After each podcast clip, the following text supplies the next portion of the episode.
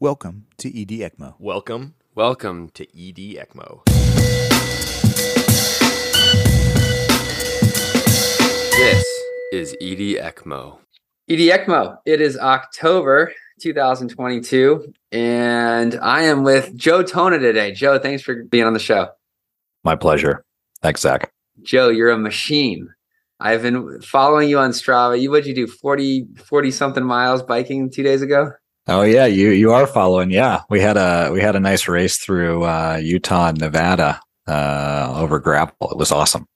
That is awesome. You we so Joe and I ran actually out in Boston together a couple weeks ago at ELSO uh, morning run, which was fantastic. But but uh, but Joe, man, you do some you do some gnarly stuff. Thanks. Thanks. Yeah. Well, you know, exercise is fun. So, Joe, you're also a machine in the literature, in the research phase. Your name is on a ton of different papers. I want to talk to you about a couple of them today.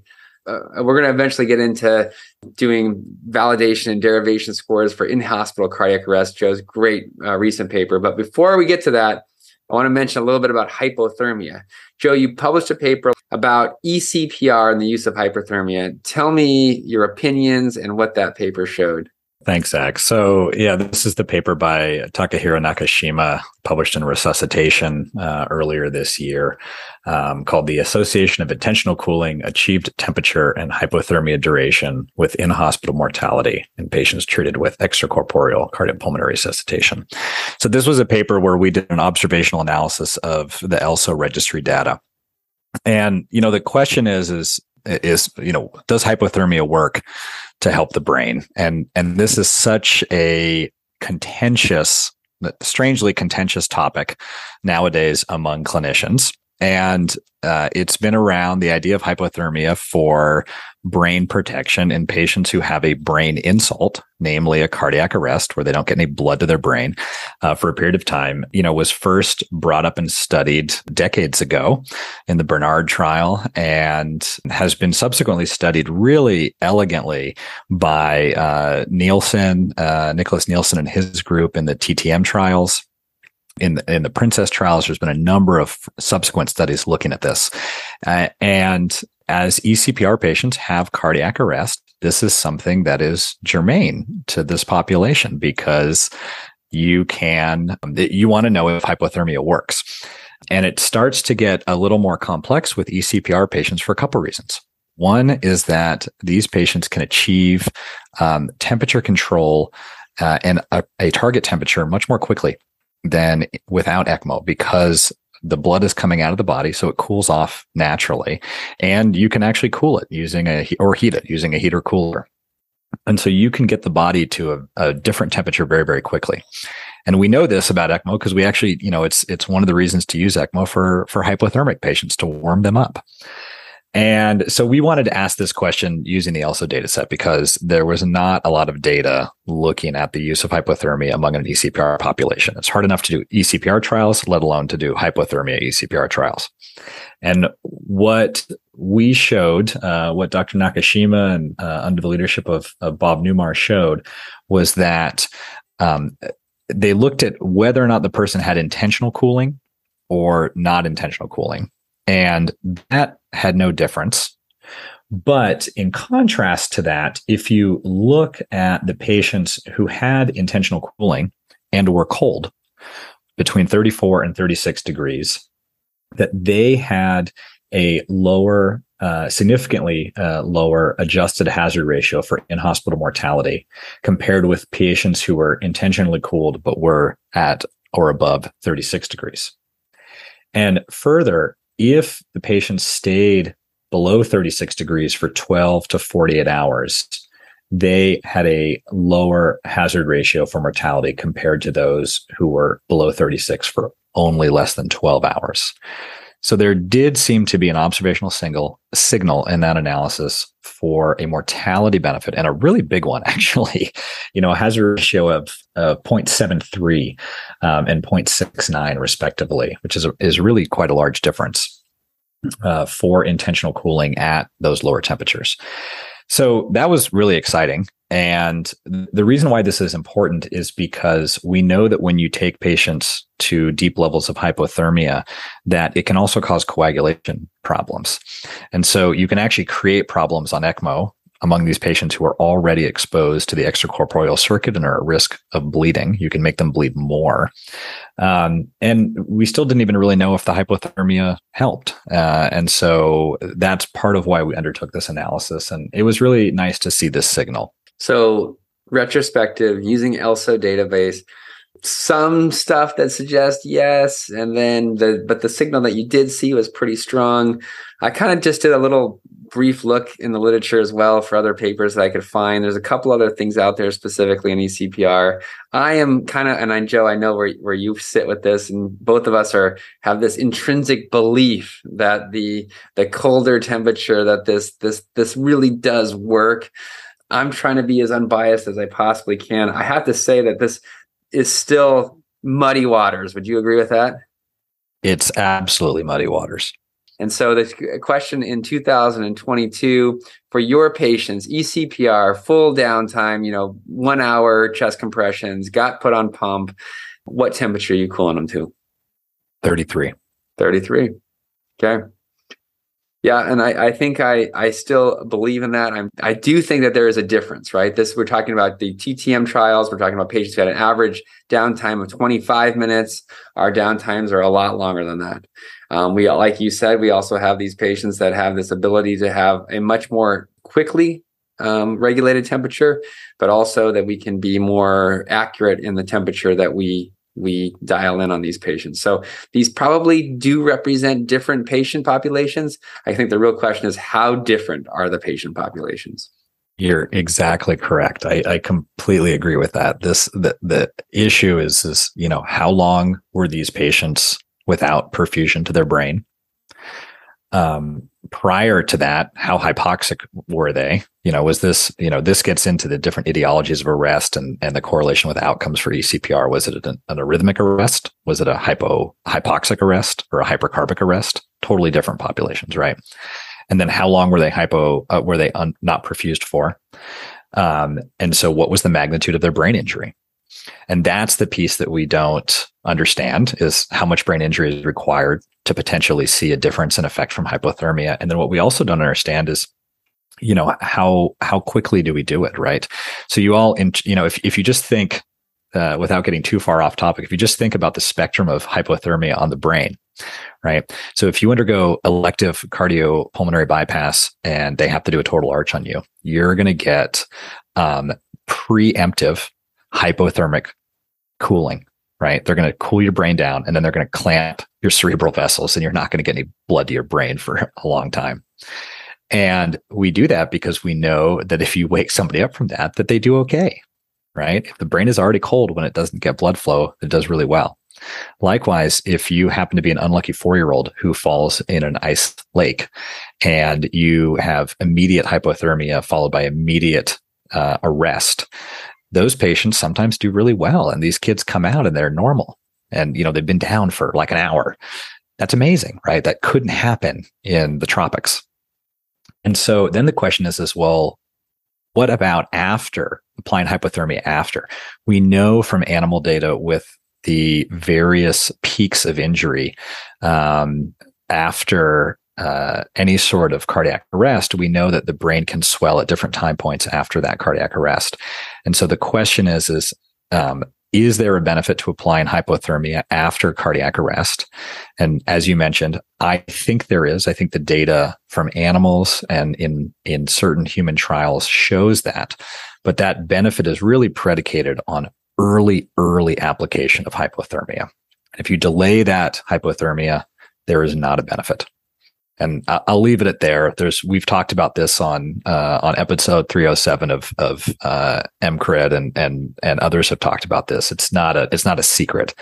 Uh, we're we're just trying to get studies that will will show that. And and that's not to disparage Dr. Nielsen and, and their work. Those studies are incredibly well done and and are and are true. They they showed a true signal. the question is is did they test the right intervention? In my mind. All right, awesome. Uh, let's move on. The next yes. paper here, one of your myriad of different papers, but this one is this one's fantastic. So, so much of ED ECMO, we talk about out of hospital cardiac arrest. We talk about how do we decide what the optimal inclusion exclusion criteria is, uh, and we spent a lot of time on that. Today, we're going to switch a little bit. We're going to switch to in hospital cardiac arrest, and we're going to try and make some decisions on which patients we include. Now, you did a wonderful study that was both derivation and validation study all in one using the AHA data set and the ELSO data set. And what did you find? Yeah, so this is the study that was published in JACC, uh, Interventional Cardiology. And uh, it was published in um, 2022, just this this year, looking at it's called the Rescue in Hospital Cardiac Arrest Study. And um, what we showed uh, in that uh, analysis, we took about a thousand patients from the American Heart Association data set who had had in hospital cardiac arrest, and then they were treated with ECPR. Um, and we looked at their probability of hospital survival. And we looked to see if factors in the data set that were collected were then statistically associated with survival. Um, in order, once we got the results, we then wanted to see if these results would would apply to another cohort. And this is really important, just from a methodologic standpoint, is that if if you have a data set, especially if it's a very large data set, you can show with incredible precision an outcome using the variables in that data set because you train on that data. But you may, and that's just reflective of the statistical uh, your st- statistical tests. If you then want to show that that is actual truth, it needs to be able to apply to another data set that has different patients in it. And, and that's why you have to really do external validation for a score to be any good. And if a paper doesn't have external validation, I'd really question how applicable it is outside of that population. Um, so then we we took ELSO data and we mapped the variables between the data sets so that we could use the different patients from the ELSO data set who we ensured were not in the American Heart Association data set. And we then tested it and it it mapped uh, it validated well. So um, it, it, the the effect of it was that um, we were able to show that um, you know the the area under the curve was about uh, 0.72 um, and it validated at 0.68, so pretty close. Um, and so we were pretty happy about that. And the reason why we did this analysis was we wanted to see if the factors within the data set could predict outcomes so that they could help inform clinicians at the time of, of cannulation for ECPR. And what we found was that there were uh, six variables that were associated with outcome. Five of them were not um, dynamic variables according to the resuscitation. So they were patient characteristics that were not uh, that that were not modified during the resuscitation. In contrast, one of them was. Um, and so the, the initial things that were associated with it were, you know, whether or not the patient was a surgical patient or a medical patient. So this this reflected potentially the etiology of the arrest, also probably reflected the age of the patient and the comorbidities whether or not they had renal insufficiency, what time of day it was. So this was really interesting, actually. So patients who had their cardiac arrest during the day had a much, much better outcome than patients who had their cardiac arrest at night with ECPR. Um, also, their their rhythm uh, and how old they were. Uh, and so these are things that you would expect. And then the modifiable, potentially modifiable intervention was the duration of the arrest. So if you were going to get ECPR, doing it very, very quickly was strongly associated with better survival uh, than than delaying that process. So those were the the primary findings that that we had, and I think there's we can really we can dig into that a little bit more if if you want, but it um you know it suggests that you can actually know how good patients are going to do when you can lead them for ECPR, um, and uh, importantly, from that score, the rescue in hospital cardiac arrest score, you do not need any lab values, right? So you can figure all this out without getting vascular access. So that's so key. And when we look back, you know, like tip 65, which is kind of we're, we're coming up and we'll probably talk about that in a couple months as well as some more data comes out. But um, the idea that like, can you stratify these patients quickly to decide yes or no to cannulation. And so, what's genius about what you just said is that you can do everything in the Rescue IHCA test without having to do any further interventions. Just by simply knowing some simple facts, you can decide okay, their mortality, if these numbers plug in, is such and such. Exactly. And so, so yeah, let's get into the weeds a little bit. So the renal insufficiency, I mean, so you're taking a huge data set, you're finding like some variables that make sense on the initial one, and then you're validating them. So this plugged out in two very large data sets that renal insufficiency was one of the factors that we wanted to like drill down on as far as inclusion criteria for in, in hospital cardiac arrest. Yes. So, um, renal insufficiency, if you had it, your odds of a poor outcome were much higher. And I, am not sure that I can do anything other than speculate as a clinician as to you know why that is. It, it has many implications as far as you know the kidneys process a lot of drugs the the vascular system in patients who have renal insufficiency is probably different, both because of the renal insufficiency and leading to the renal insufficiency. So there's many reasons why patients with renal insufficiency do worse, uh, and and our data suggested that that is indeed true. They're going to do worse. And so, like when we look at this, we all are wanting these pearls, these like these crystal balls that allow us to see what's the chance of this patient surviving. And maybe this is one of them Maybe this is one of those things that is a surrogate for so many other problems, uh, and that we can wrap it all up into just one little tight thing and say, okay, it, it is what it is. You know, th- when you have renal insufficiency, this is this is your uh, prognostic problem uh, probability of having a, a, poor outcome, and that was a pretty significant outcome, right? I mean, like the the you have you stratify each of these by numbers, and I believe the renal insufficiency one was quite strong. Yeah, eight eight points. It was the second or third most predictive uh, factor. Yeah, the um, the the odds ratio associated with it um, for renal insufficiency. I gotta pull it up here and see. It was uh, yeah, basically two. So so really quite strong.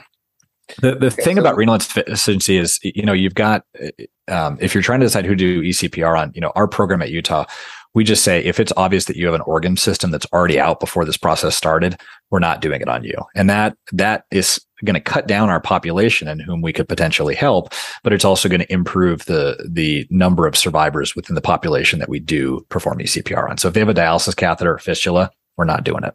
Hmm. That's I mean it's you got to stratify along something. And and what's nice about these studies and your study in particular is that it, it's very easy way to stratify. Now the overnight thing i did find that quite interesting. And and the question is what do you do with that? Does that make you say okay we suck overnight and we shouldn't uh, we should try and improve our processes and, and make it so that the night is the same as the day?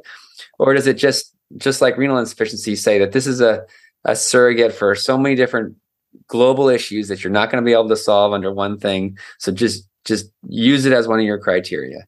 It depends. so I think the first thing is to ask yourself is it different at night at your institution than somewhere else? Now, most institutions don't have everybody in house at night, but are the people who are cannulating in house at night? If they are, then maybe your process is not that different for cannulating. What about the therapies after cannulation? Are they going to the cath lab? Are the people in house during the day who are going to take them to the cath lab? Are they in house at night? Is that process going to get delayed at all? What about the ability? What about the nurses? Are the nurses, is the staffing ratio measurably different during the day or during the night? All those are things I think you should ask yourself. If they're no different, then you may not have a difference with day and night. Um, if they are different, then then that may be one of those systemic factors that that influences the probability of outcome. And that's what we thought too is that is that it is as likely reflective of systemic factors between day and night. There is also literature that suggests that there's a psychomotor delay at night because we are circadian beings who are used to being awake during the day and asleep at night. And so we are, our psychomotor skills are not as good at night. And so it may just be that. It may be a procedural thing. Um, wow, that's an interesting one. I'd love to look at our data on that because, yeah. like in the ER, right, you would theoretically have the same resources. I mean, different mm-hmm. than the inpatients. I mean, not yeah. not the same, but at least reasonably the same docs taking care of patients at different time of day? And are you actually much worse cannulating overnight than you are during the day? That'd be a fascinating study. I mean, I'm I'm with you, Zach. I mean, I'm an ER doc, right? So you know, I drink a ton of coffee, and when I'm awake at night, I'm pretty awake, right? Like I'm ready to go. And the benefit of night is there's not that many people there, right? So it's just me, a nurse, a resident. You know, it's it's pretty efficient, and that is a lot easier than during the day when there's 30 people in the room who all want to be involved. Um, yeah, it'd be a great study.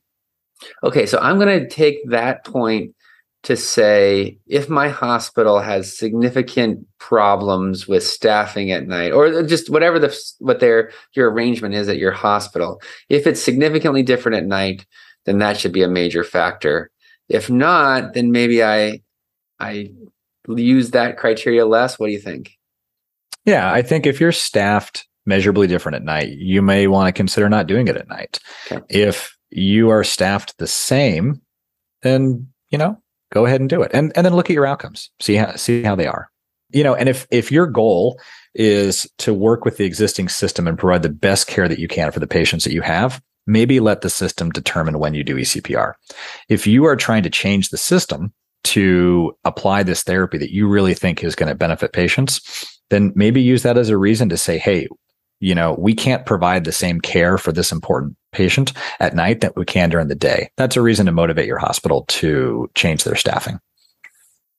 Love it. Um, the other ones, the rhythm and the age and the duration of arrest, those those are those make sense. Yeah, they do. Younger people do better. You know, that for whatever reason, uh, rhythm is is so predictive because I, think it it one implies what you have to do to fix the problem. You know, if they have VF, they probably have a big MI, and you can just cath them, right? If they have PEA, they might have an MI, they might have a PE, they might be hypoxic, so you don't really know. And if they don't have VF, it's possible that they've, as I said, been hypercarbic or hypoxic for a while, and somebody has just now figured this out. So the brain is already pissed off at the moment that their heart stops beating that patient, the cat's out of the bag, right? They've had a longer period, essentially a longer period of poor perfusion to their brain than you recognize just by their heart stopping. Well, this is a fantastic paper, and I think I think it really does offer benefit for us in the moment, trying to figure out yes or no to cannulation. Thanks. Your program out there at Utah has been so fantastic and has led the way in so many things. What's next on your horizon? Clinical trials there there are so many questions that just need randomized data to answer. Um, so many questions around the care of these patients, and so many potential uses for extracorporeal support that I hope to play a small part in in answering some of those questions in a really methodologically rigorous way going forward. Oh, Joe. Well, we are, we are all, we are so thankful for all the work that you do and all the data that you provide, and and can't wait to see what's next. Thanks so much, Zach. It's an it's an honor to speak with you. You're a force of nature.